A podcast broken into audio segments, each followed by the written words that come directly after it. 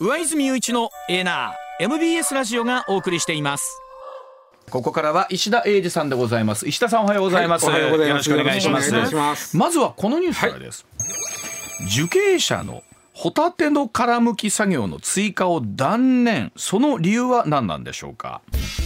中国による水産物の輸入停止を受けて政府はですねホタテの殻むきについて受刑者の刑務作業に加えるよう検討していましたが宮下農林水産大臣は10月27日アメリカなどで人権上の問題から刑務作業による品物の輸入制限していることなどを理由に作業の追加を断念したと明らかにしました、まあ、この報道を受けて刑務作業の在り方について、まあ、いろんな方々がネット上でコメントも出しているということでこの辺り下さんに整理してもらいましょう。そうですね、まあ、江川さんと堀江門さんが言ってはって、まあ、入ってはった人堀江門さんは詳しいんでね そういう意味では。まあ そうですね。ほんまにその立場で喋ってはったんで、まあ、あ僕はこれは堀江門さんの言ってる方が正しいとは思ってたんですけどね、まずそのこのホタテの殻むきの話がなんで出てきたかとちょっと今、うわちゃん言ってくんだけども、まあ、最近、中国への輸出っていうのは、いろんなもの伸ばしてます、あの牛肉とか、えお酒とかね、日本の。でその中で、ホタテっていうのがもう、あの、もうウイスキー牛肉を差し置いてダントツのトップに伸び率が。すごいですねホタテ。そう。であの対前年比で42%、えー、そう42%増やで。このこの一件があるまでは。はあ、で一件っていうのはその、えー、福島第一原発の処理水を放出したことで中国が、まあ、日本の水産物はもう一切入れないと。言うてそのホタテが行き場を失ったという、まあ、ことがあったんですけども、中国への、まあ、特にその北海道というのは99%が輸出先が中国やったんでね、うん、北海道のホタテっていうのは。で、ね。うん、まあ、北海道の方も困ったなあいうことやったんですが、うん、実は1位中国にアメリカなんですね輸出先、でところが実は1位の中国もよくよく見ると全部中国の人の胃袋に入ってるんじゃなくて、中国で殻付きのホタテを、まあ、中国にこっちから輸出します。でから向こうの人が殻むいて、うん、えー、貝柱をまあ言うたら中を取ってそれを冷凍したやつをアメリカへ送ってた。ってことは結構な量あったそれが。でそれ実質胃袋でいうとアメリカでやっぱりいちいち合うかというくらい中国の人が向いてアメリカへ輸出してるのが多かった。すごいねアメリカ人はそれだけホタテ食べれたんやねアメリカで。大好き日本のが。ね、日本でかいねって。やっぱり、あ、の貝柱が日本のはでかい、でかい我々一番でかいの見たけどな、もう腹そうですもん。CD シングルがありましたから。CD シングルお前ハンバーグハンバーグぐらいあったよなあれ。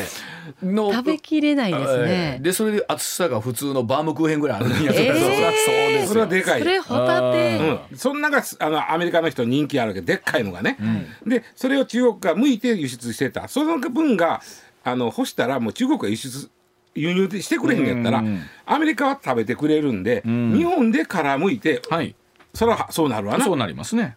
ところが殻むくのってね結構大変なんですよあれ。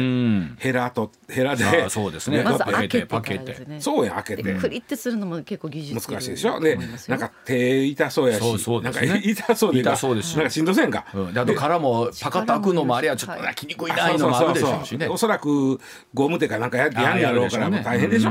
でそれをやろうとしたのよ日本で。でも人が集まれへんなんよ。でそれやとでけ要はねまあまあしんどいしその今そうでのうても人手不足やのに、うん。うん、ここのやってくれる人っていうのはそう簡単に見つかれ、うん。うん、ということで出てきたのが、うん、あこれは刑務所の作業としてやらしたらどうやと、いうこと。これね刑務所の中でのお仕事を、刑務作業と言います、はい、刑務作業。例えば我々がよく目にするのは、うん、木木工とか椅子とか机とか。あそう。タンスとか、ね、タンスとかあとはあの縫製あの縫い物縫製品服とか、はい。はい、まあそれ以外にもいろいろあるんですよ。あと何あります？あのね一業種一一社なんで、うん、それぞれの業業種団へえ一業種一社はあ。ルールがある、はいはい、でまあでいろんな、まあ、あとはあのそのお普通にあの例えばまあ出てからやるとしたら鉄工所で役に立つような技術とか溶接とかね、あれ要タンスとかね、うんたまにこの売ってたりしますよね。そうそうそうそうそうそう。あの、はい、えー、まああの年に何回かそういう、うん、なんていうかな、うん、文化祭みたいなのがあってそうですよね。うん。そこで売ってたりし手を打ったりしまますすよね。よね。でそれを買いに行かはる、はい。なかなかの技術なもんなんでね。はい。でそれをまああーそのな作業の中にホタテを入れたけど、ん。えーやる人がおおれへんだと、だからその、えーしまあ刑務作業に入れたらどうやということなんですが、よくよく調べたらカナダニュージーランドはアメリカかアメリカもそもそも送ろうとしてたアメリカがそうなんですけど、うんうんうんあの人権上の配慮から刑務作業で作られたものはうちは輸入しませんと。知らんかったわ。そうあるんですね。アメリカ、カナダ、ニュージーランド、イギリスあたりがそうなんですよ。でこれは人権上の配慮からということなんですけども、でそれであの農水大臣があこんなことなんかああるんで、もうこれできませんわと言ったのがここまでなんですよね。はい。はい。で、えー実は僕調べていったら、面白いことが分かったんですよ。はい。すか？今からちょうど29年前の、まあ、ざっくり30年前の1994年ぐらいぐらいから、ほう。アメリカイギリス等で日本の刑務所がん。罰として強制労働させてるとこの刑務作業が。刑務作業。罰は強制労働。労働であると。はで、えーまあ、しかもそのなんちゅうの？ものすごい給料安いと。うんうんうんうん。刑務作業っていうのは労働とはちょっと違うんですよね、はい。ちなみに刑務作業で支払われる平均賃金っていうのは、うん。えー、1か月ですよ。一ヶ月。1か月い。くらぐらい思います、はあ全然想像つかないな。どれぐらい働かれるんいやですか？一緒。あの40時間8時間かけ5ああそうですか。うん。うんでもどうですか？で普通まあね日本だとアルバイトでもですよ。ん。時給1000円とか言うじゃないですか。そうそうそうで8000円。やなそしたら1日。1日8000円。でそれが1か月やったらまあは23日あるとしたらん。17万うんそうですね。でもそこまではいかないとは言わない。いかないうんうん。1か月ん。平均4516円。8万は出てるんだと思います。つまりねこれはあの仕事ではないんとはちょっと違う。でちなみにね年間で5万4192円なんでよくほらあのあ高倉健さんが映画で刑務所で「もうお前二度と来んなよ」と来んなよ言った時に刑務作業のお金を封筒に入れてもらってそれで最初出てすぐに食堂行ってカツ丼とビール頼むみたいなのあるじゃないですか。非常に有名なシーンですあれでしょ、うん。あの黄色いハンカチや。ん。あれでしょ？あれなんかはだから5万5千円として例えば10年おっても55万やあっという間ですね、まあまあつぐ罪を償うわけですからね。うん。でで実はそれ以外に刑務所の中でも買えるもんというのがあるわけ。うん。本。あはいはい。とか例えば、えー誰かに手紙出す筆記用具便便箋箋、うん。封筒切って、はいはい。この辺は自分の金で買わなあかん。ここから買うんですか？あの差し誰かがお金を差し入れてくれたらそれで買えますけどもあの全部好きに買えるわけちゃうから、でもない場合は大抵そうなんでやめ入れてくれへんから、働いてここから買うの。ここから買う。そういうイメージなんですよこれ。刑務作業費って。はあそうかでも1日4000円だったらですよ。一日え一ヶ月違う違う一ヶ月一ヶ月4000円でしょ？4500円うん。1ヶ月4000円ってことはですよ。週1000円ざっくり。ざっくりせんやな、ほなもう封筒と便箋買うたらもうはい。終わうんりですね、まあ、それも自由に買えないからね。まあ。でもそういう性格のもんなんですよね、まあまあまあそういうことなんやでそれをに対してもうむっちゃくちゃもうあのえげつない労働させてる言うてアメリカなんかはもうそこで作ったもんは輸入うちには輸入しませんとうん。いうことがずもうあったと背景にはね1994年ぐらいから外国人の人のあの捕まる、えー、州受刑者がめちゃくちゃ増えたなるほど。はい。それであのいやうちの国の人間が日本でなんかさせられとんで言うてほやったらもう輸入せえへんわってなってん。あそういそうの時にところがきっかけですか？面白いのが、法務省がの局長の通達で、ん。アメリカあんなこと言うとるから、うん。刑務作業で作ったもんは、もうアメリカに輸出すなと。ほっていうことをさっき言った一業種一社というルールがあるんで、うんうん。その一社のそれぞれの会社に、うん。君んとこ、うん。刑務作業で作ったもんはアメリカに輸出せんといてと。い、いう通達を出してんねん。あ。これ日本のルールですかじゃそう、あうんうん。そしそれを忘れて今回ホタテやらしたらどうやっていう話になってるわけ、うんうんうんうん。それはあかんわなということなんですわ。うんうんわかるでしょ、はい。うん、であのーまあそうですね。あのーただねあのーこの人安いうんけど、あの今はね拘禁刑いうて懲役刑と禁錮刑が一緒になりましたけども、はいはい。あの昔は懲役刑っていうのは強制労働確かに強制労働だ必ず働かなあかん、うんうん体調壊したら別ですけど、うんうん。で禁錮刑っていうのは働きたかったら働いてええとはいう刑なんですけど、普通はものすごい退屈やからみんな手挙げるんですって、働きたい働かしてって。働かしてと。やることちょうだいってちょうだいって。でその時に刑務作業が一業種一社で限られてるから実は不足してるんですよね。仕事が。仕事が、そんな中でホタテの殻むきっていうのは今までなかった業種なの。はいはいはい。なるほど。ほうほう。だからそこに入ってきたら、受刑者としてはありがたいちょっと勝手の違ったもんできるできると。選択肢増えた。そうそう仕事増えたと、で封筒変えると、うん、嬉しいな。でそれをやったんけどもあかんかったってことに対して、その、えー、まあそれはそんなことさしたらあかんという人に対して、もっと入ってはった堀江門は、いやいや嬉しいはずやと。言うててそれは堀江門の言うことが正しいなと。まあ、思ったんですけどね。でましてやねその刑務作業ってね一業種一社なんです。それで、うん、えー、頼む方からしたらねすっごいありがたい、うん、まず支払うお金はこんな安いお金は支払いませんそれでも、普通の人に頼むのの3の1ぐらいを刑務所に払う。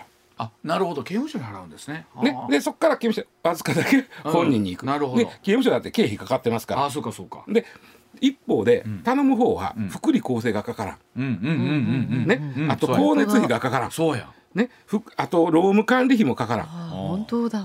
なんやったらその刑務所には作業の専門官という結構スキルの高い人がいて、その人が作業指導しますから、それもほんまやったら自分とこでやらんでええとええことだらけなんですよ実は。でも最近減ってきてる。で一業種一社という縛りの中で増えへん。うん、えそんな中であ新たな仕事としてホタテが入って一瞬あれ、うん、と思ったけどあかんかったっていう話なんですこれ。うん。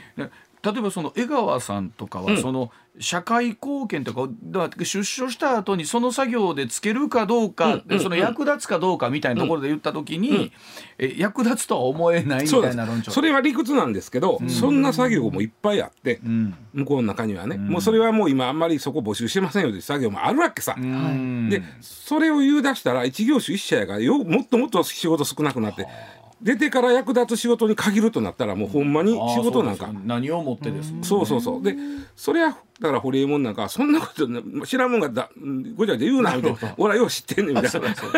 これ石田さん法務局長の局長の通達ということはですよ、うん。うん、これ日本が、うん。えーと、いややめますとその通達を引き上げますとなった場合、はい。はい、今度アメリカなりヨーロッパは受け入れてくれるんですか？違う違う。アメリカとかがうもうあの怒るから。怒るから。怒るからこれはお前強制労働させて作ったもんやろっていうふうに怒るから、うん、だからもう作ったもんを輸出したせんといてっていうのが通達なんです。なるほど。ということは結局それが通達がうんぬんって言ったら向こうが引き受け入れなかったら意味ないわけですよね。そうそうそうそうそうでこの流れで言うと多分受け入れないっていうことなんでしょうね。そうそうそうホタテも受け入れへんやろうから、うん、通達があろうとなかろうと。そもそも通達があったいうことをみんな忘れてるから、うん、この通達見たら、昔のこと30年前の子見たらあ怒るわこれと。輸出 したら。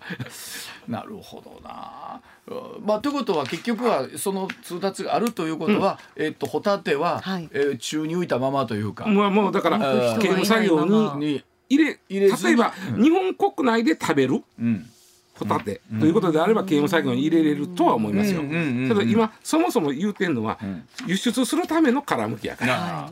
なんかいくつかのテーマを考えますね。その、えー、服役するとは何ぞやということとか。うん、ちなみにあの、うん、今あの懲役刑とあの禁錮刑がひっついて、うん、拘禁刑っていうふうになったんですよ、ついついついこの夏ぐらいから。でこれはあのえっ、と希望するというかそのこの人は働かした方がええと刑務所側が判断した人だけ。つまり働くことが強制につながると、判断人だけした人だけが働くんであって昔の懲役刑のように必ず全員働かすというちょっと強制労働のイメージからちょっと変わってるんですけど今は。それだけちょっと言うとかな。ねわかりました、はい、では続いていきましょう。こちらです。えー、福原愛さん。長男連れ去り事件に、えー、警視庁捜査一課が出動という話でございます。えー、かつて人気選手でして元卓球日本代表でロンドンオリンピック銀メダリストの福原愛さん、えー、元夫で台湾国籍の江宏傑氏に刑事告訴されたと文春オンラインが報じています、2016年に結婚した講師との間に2人の子供を設かった福原氏なんですがしかし講師との離婚が成立した翌年の2020年7月からこれまで福原氏は火災の決定を無視して長男を連れ去っているとされまして捜査一課が出動し最悪の場合逮捕もありうる状態だということなんですけども、さあこれどういうふうになりそうなんですかね？まずねこのまあ、愛ちゃん福原も愛ちゃんですよね。まあ、まさにね、まあ多くの方はあの泣き虫卓球少女愛ちゃんでしょうね。もう4歳ぐらいの時のさ、5歳ですって。ね、そう、だからなんか多くの日本のおっちゃんおばちゃんにしてみたら自分の娘や孫みたいな感じに見えてるはずなんですけども、その愛ちゃんが今まああのちょっとおばあちゃん言ってくれたように江宏傑さんというまあ台湾の、えー、卓球選手と結婚したのが2016年。うん、えー、7年前か、うん、で翌年に長女が生まれさらにその2019年には男の子長男が生まれた、うん、ですがこっからはもうちょっとあの夫婦2人の話になるんでわからない。例えば、旦那さんがあモラハラするとか、例えばお互いが不倫するとかまずいろんなことがあってここはもうあの分かりません当人らのことです。我々は口挟むことはないんですが、はいはい、2021年やから今から2年前の7月8日、うん、くしくも私の誕生日。西の誕生日でございます。2021年の7月8日に離婚を発表しました。はいはい、えででそこからです。2021年の7月8日に離婚を発表してで当然そのよくあのご夫婦でまあ離婚した場合に、えー、まあ親権はどっちが持つっていうこともありますし、はいうん、親権を持ってない側があの面会交流という、はい、その、で1か月に1回なのかそれは夫婦で決めるんですよ。はいはいはい、あの何日間かだけはうちにちょっと子供を預けてよっていう面会交流っていうのを取り決めしますよね。うんうんうん、でこの、えー、福原愛ちゃんと江宏傑さんもその面会交流をお、まあ、当然これ決めています。うん、で去年の去年の7月23日つまり離婚から1年後ですね、うん、台湾の空港で福原さんが、うん、その江宏傑さんから長男を、まあ、面会交流ということで預かった。うんうん、でほんまやったら1週間かなぐらいしたら戻さなあかんのですけど、うん、もうなんていうかな連絡立っちゃったんですよ。はい、でこれで宏傑さんが元旦那さんが今年の、うん、えー、そのえー、日本の裁判所に返してくれという火災に審判の申し立てをしてた、はいはい、で今年の7月20日にその訴えが認められてこれ結構実は珍しいくらい裁判所は割とちゃんと返しなさいみたいなこと言ってるわけですよ。あそうなんですね、日本の裁判所ってことですよね、はい、はい、日本の家庭裁判所がちゃんと決めてるんだから返しなさいと言ってたんだけども、うん、そういう命令が出てもおまあ日本以外の国にどうも行ってるみたいなその長男連れた状況で、で、えー、その引き渡しに応じなかったんです。うんうん、でそこでちょっとややこしいのが福原さんの代理人弁護士さんですね、うん、だからそのいやあのあの元旦那さんは子供をね、うん、そのまあ守るという配慮に欠ける人なんですよとか、いや福原さんをあんなこと言って社会的に葬ろうとしてるんですよ、なんてことを弁護士さんが言うたんですけど、こうこう決算家としたらいやそんなことないと、うん、早いこと子供返してくれと、うん、長女お姉ちゃん一人で寂しがってるんや、ね、で言いまして。で3回。あごめん3回は福原さんか、うん、何回かそれ言うたんですけども、でついにしびれを切らしてですね、日本の警視庁に告訴刑事告訴したんですね。あじゃすごい話ですね。刑事告訴になってきましたね。で前回、えー、僕金曜日かな、刑事告訴告訴状を出すということと被害届を出すということは天と地ほどの差があると僕言ったでしょ。で被害届は出したところで、警察は捜査するかせえへんかは、はい、まあ動くか動かないかもう中身見てな。い、うん、とら告訴状は中身見て受理した段階で警察は捜査せなあかんのです。うん、やったら、うん捜査して、検察に送検までして結果を、検察がもっぺん捜査して、起訴するか不起訴するかを決めなあかん、で今回受け取ったすぐ受けた。ということは？ということは捜査が始まってます。はあ。ということはこれですか？見立てでするとかなりそのななんなんでしょう？えっとね、うん、罪名としては、うん、えー、所在国外移送目的誘拐罪ということになるんですねえー、刑法第226条なんです。そうなもともとねこの所在国外やからあの被害者が住んでいる国からのその外に移送する目的で誘拐することっていうのがこの諸外国外移送目的誘拐でもともとはね台湾から日本に、うん。人身売買を想定してたそれしてあかんという意味で。ああまあまあなるほど。どっかの分かりやすいですな。国に行って、うん。この例えばこの子供をうん売り飛ばすために誘拐してくるというのがこの、えー諸外国外移送目的誘拐でこれ罪の幅が結構広くてでも最低でも2年以上の懲役なんですよ。え？最低です、ね、最低でも。大事ですよ。最高は20年ぐらいあったと思うこれ。へえ これなんですか、えだからそれはもう、えー、なんだ僕わかんないけどもその親のなんか会いたいとかそういう情を超えて、うん。もうもう犯罪だと。連れ去りだと。で、うん。はっきりその日本の火災が返しなさいと言ってる以上そして警視庁が告訴状を見て、おそらくこれ人がその対象が対象なんで、ん。すっごい慎重に捜査するとは思いますよ。せやけどこれは捜査せなあかんと、なったから受理したわけです。で捜査を,、ん。をするというかその重大な犯罪だだというという。ことでそれによる国際的なルールがあるっていうことあるんです。あそれがちょっとねその次の話ですね。はい、えこちらでございます。その子供の連れ去りで直面するハーグ条約とはというところでございます。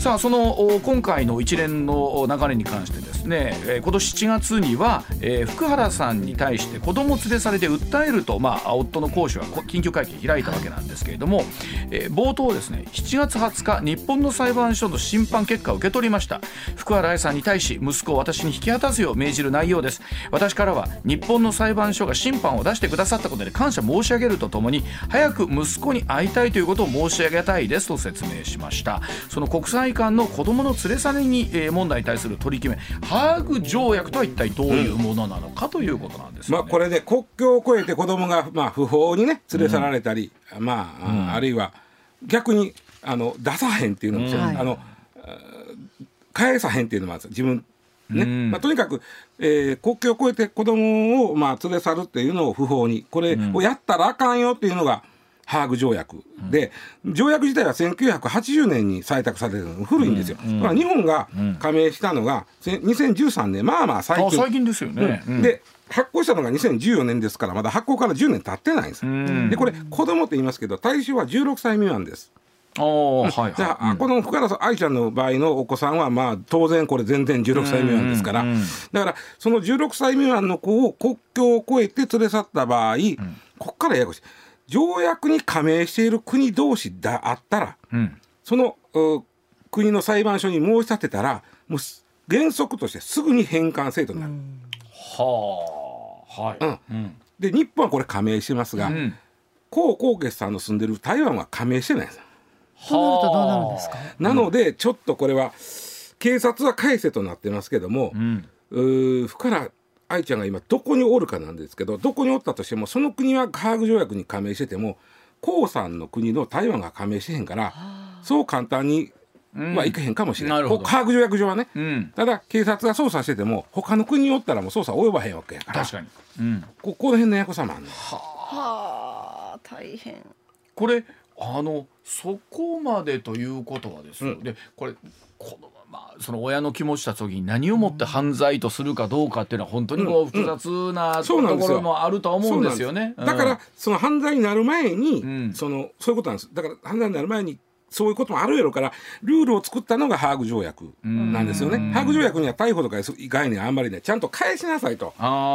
ちなみにね、ん。えー2014年の4月に発行してます、ん。で今年10月1日までの9年半の間に、あ、うん、一体何件あったか調べてみたんですよ。はいはい。えっと日本にその子供がいる、うん。で外国側から返せと。う、うん。ん言われて言われた、うん。これゆ外務省のハーグ条約局というところに言うんですよ、はいはい、うん、うん、でその場合195件9年半にある。ほう、ほう、9年半になる、うん。で逆に外国におる子に対して日本側から返せと。うん、いうパターンもありますよね、うんうんうん。これどっちにしろ外務省が受けるんですけど、はいはい。このパターンが164件おー。9年半。合わせると359件。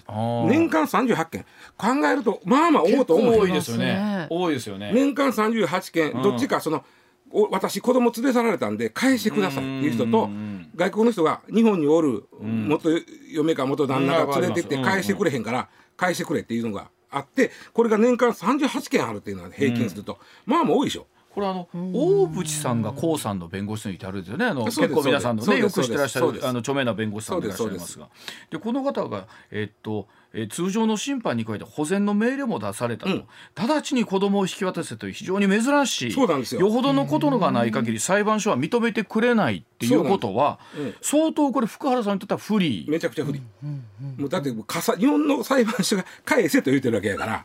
ということはそのご夫婦の間で、かなりその親権みたいなところとかどちらがっていうのはしっかり線が引かれたってことなんですかね。ただこれまあ、そのこれねやっぱり人の心に入っていく部分があるんで、実はその外務省に返してくださいって言ってくださいって相手の国に、その逆パターンがあってすぐふっと「はい分かりました」ってなる場合もあれば、やっぱり裁判しましょうって1年以上かかることもあるし。そこはなかなか人間の気持ちの部分なんでね。まほんまに子供がどっちを望んでるかとかね。ただな、ほんまに今の状態だと、日本の裁判所が返せという審判を決定出してる以上、うん、どう見ても福原さんが逃げてるように見えるわけよ。あ今の状況それは非常に最悪の結果になる前に。福原さんが今逃げてるように見えるというかあの今いないじゃない国外に行ってるじゃない、うん、そうそうそうそう。いうことも今後のその不利になってくるってことなってくるな。ただ日本に帰ってけえへん以上帰ってけへんだら日本の警察が逮捕はできへんわけやから、ね、ここも、はい、とにかくちょっとルールに従った方がいいですよとは言いたいです。ね。はい、えではお知らせ挟んでさらに続けてまいります。上泉雄一のエーナー MBS ラジオがお送りしています。まあしかしほんまに親子のことっていうのは本人らにしか分かんないことがあるとはいえですけれどもこういう問題っていうのはこう国際結婚とかそういうのが多くなってくるとますます出てくるでしょうね。また顔も見えないし距離が遠いだけに連絡もつきづらい。もちろん今ねいろんな状況あるんでしょうけども。そのこう高傑さんしろ福原愛ちゃんにしろ、子供に会いたいという気持ちは分かるしいやその親の気持ちはそうでしょうし。パパが好きママが好き両方あると思いますで連れ去ってるのはこちら犯罪という意識なく、つねあの連れてってるっていうケースもある。かわいそうなんか今台湾にお姉ちゃんがおってそうでしょうそのやっぱりお兄弟は兄弟同士がね。ねまあそのあたり本当考えるところですが。では7時の情報の後さらに続けてまいります。さあでは続いてこちらでございます神の使い奈良の鹿の飼育環境は不適切だった。鹿の保護施設6園を管理する奈良の鹿愛護会が十分な餌を与えず7割以上を飢餓状態にさせさらに年間50頭以上のオス鹿を死なせるなどの虐待が行われているとして会所属の獣医師が9月に奈良市に通報していました。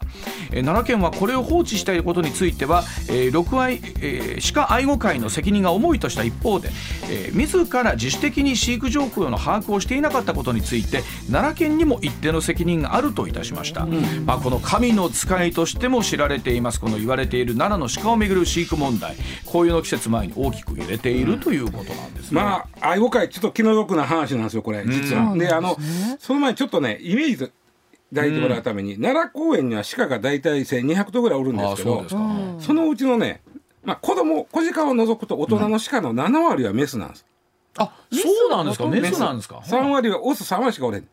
これなんでかというと鹿ってねハーレム作るの。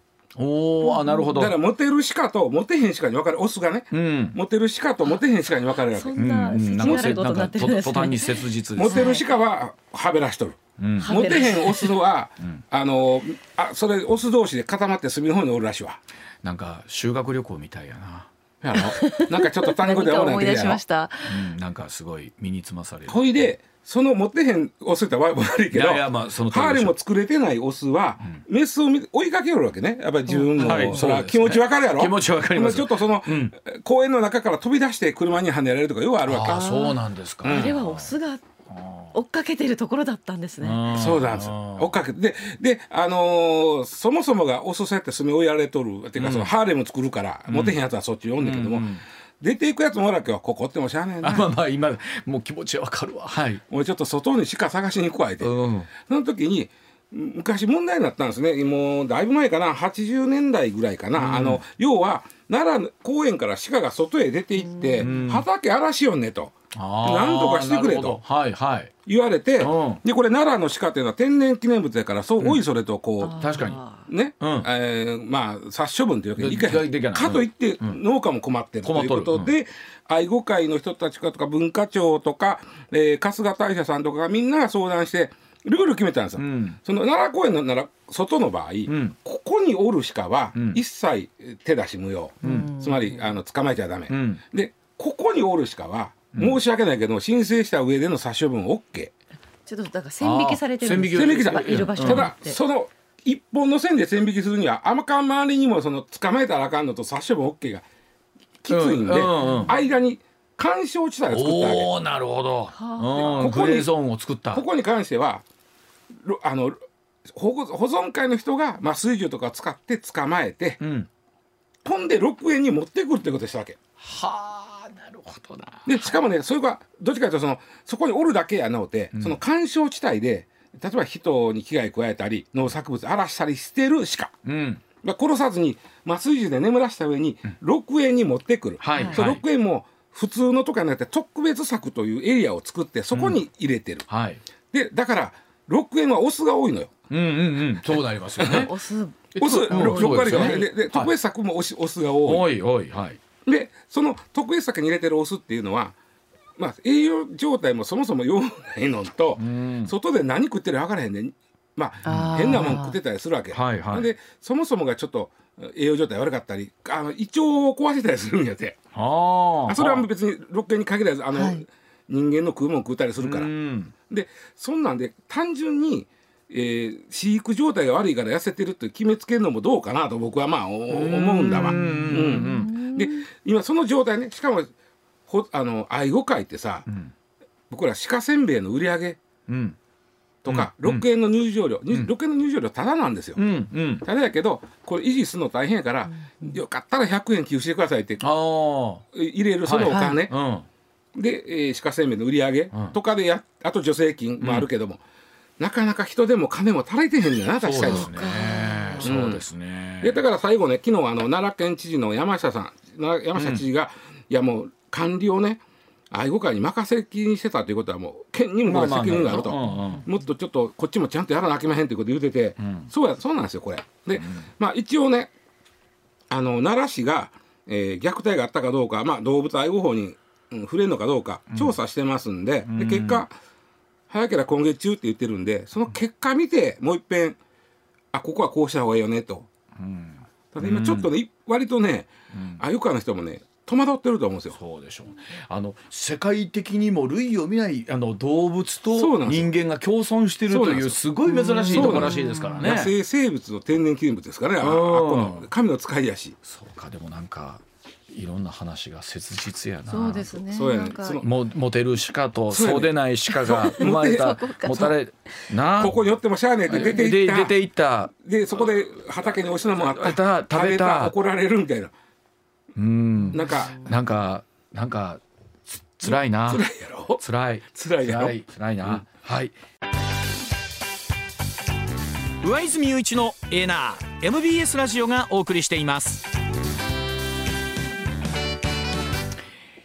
時刻まもなく6時20分になります。このコーナーお送りしましょう。取れたてピックアップニュース。こだわりの朝どれニュースをご紹介。まずはこちら。武見幸三厚生労働省は7日医療用の咳止め薬などが不足していることを受け先月要請した主要メーカー8社を含む合計24社に追加増産を要請したことを明らかにしました、うん、インフルエンザの感染拡大などで冬にかけてさらなる薬不足が予測され、うん、厚生労働省は増産に向けた人員確保や設備投資も支援する方針です。なんか薬がないって言ってる方も多いみたいで、はい、あとインフルエンザも今学校とかでもすごく流行ってるんでしょ？学級閉鎖学年閉鎖ね、ね、あの本当寒くなってきて季節乾燥するとねね、そういう心配出てきますからね。はい。続いては国内の話題。世界平和統一家庭連合の田中富弘会長が7日政府の解散命令請求を受けて初めて記者会見を行い当法人の指導が行き渡らず今まで辛い思いをさされてこられた皆様方に率直にお詫びしなければならない。2世の皆様そして国民の皆様方に改めて心からお詫びすると述べ頭を下げました。また被害救済の原資として最大100億円を国に預ける考えを表明しました。お詫びはしますけれども謝罪はしませんとお詫びと謝罪の間に距離があるということをおっしゃってたんですけれども僕はよくわからないですね。そうですね、はいうん、続いての話題はこちら。G7 主要7カ国の外相会合が7日東京で始まりイスラム原理主義組織ハマスとイスラエル軍の戦闘が続く中東情勢を議論しました議長を務める上川陽子外相は人質の即時解放とガザの人道状況の改善が最優先だと指摘し、うん、人道支援の前提として戦闘の人道的休止人道アクセスの確保について関係国に協力を働きかけていく必要があると訴えました。あの毎回お伝えしてますが1万人を超える被害者の方の中で、はい、えー、亡くなった方の中でもお子さん子供が亡くなった方が4000人を超えてるということで考えると、本当にま大人だから子供だからではありませんけどなんとか人道的な形でですね一時的な中断みたいなことができないのかって世界がいろんな手を今探ってるところでしょうね。はい。続いて海外の話題です。ウクライナのゼレンスキー大統領は6日夜のビデオ演説で来年の春に予定される大統領選の延期を強く示唆しました。選挙は国内の分断を招くとして今は適切な時期ではないと明言しました。米欧諸国などから実施を求める声が出ていましたが、うん、戦時下での選挙は多くの困難を伴うため延期に傾いたとみられます、まあ、ゼレンスキー大統領もこれも苦肉の策ということになってくるんだと思いますけれども本当にこちらの、ね、ウクライナ情勢のところも出口が見えないですからね、こちらもね。うん続いての話題はこちらです。コロナ禍で中小企業に対して行われた実質無利子無担保のいわゆるゼロゼロ融資などのうち後に回収の見込みがないとされた融資が合わせて697億円に上ることが分かりました。会計検査院が岸田総理に提出した2022年度の決算検査報告によると税金の無駄遣いなどと指摘されて改善を求められたのは国が行った344件の事業でその総額およそ580億2000万円でした。このうち4割弱が新型コロナに関連した事業でした、まあ、特にやっぱり一番厳しかった時にですねこのゼロゼロ融資で助かったっていうところあのね。ね、えー、しのげたという方もいらっしゃると思うんですけど一方で回収できないものが増えてきた。スピードは求められる状況の中ではあるんですけれども最終的にはこれ我々の税金で賄っていくということになりますからね。ね。はい、続いてはスポーツの話題。プロ野球オリックスの山崎福也投手が7日今季取得した国内フリーエージェント権を行使しました5日の日本シリーズ第7戦終了直後に権利行使を決めたと明かし一野球人として一度オリックスも含めて他球団の自分への評価を聞きたいと思いました。オリックスへの宣言残留も含めて今後動いていきますと語りました、うん、まあ、オリックスは山本由伸投手がポスティングでアメリカに行くことはほぼ決まっているという状況の中ですからここで山崎投手も抜けられてくるとですね、なかなか厳しい状況かなと思うので何としてでも全力で引き止めたいでしょうけれども一方でこれ選手としての権利ですからね、はい、はい、どうなっていくんでしょう。最後はこちら大阪府が実現を目指す高校授業料の完全無償化をめぐり大阪以外の近畿の私立高校の代表者らが制度の見直しを求める要望書を提出しました。問題の根幹になっているのが年間63万円以上の授業料を学校側が負担するキャップ制で上限を超える授業料を地元の生徒などの大阪府外の生徒の授業料で賄わなければならない現状に、7日11時半から会見を開いた学校関係者からは不公平だ混乱が生まれるとの声が上がりました。あ本当これ現実的に運用されていくと大阪以外のその学校の保護者の方々はですねどっかでうん不公平じゃないかと思うでしょうし。私たちってなりますもんね。まあ一方でその教育の無償化っていうのはじゃあこれ本当にじゃあね近畿全体で考えなきゃいけないことなのかそれぞれの自治体の思惑もあるしというところでまあしばらくもしかしたらいろんな議論になりますよねこれはね。はい、はい上泉雄一のエーナー MBS ラジオがお送りしています。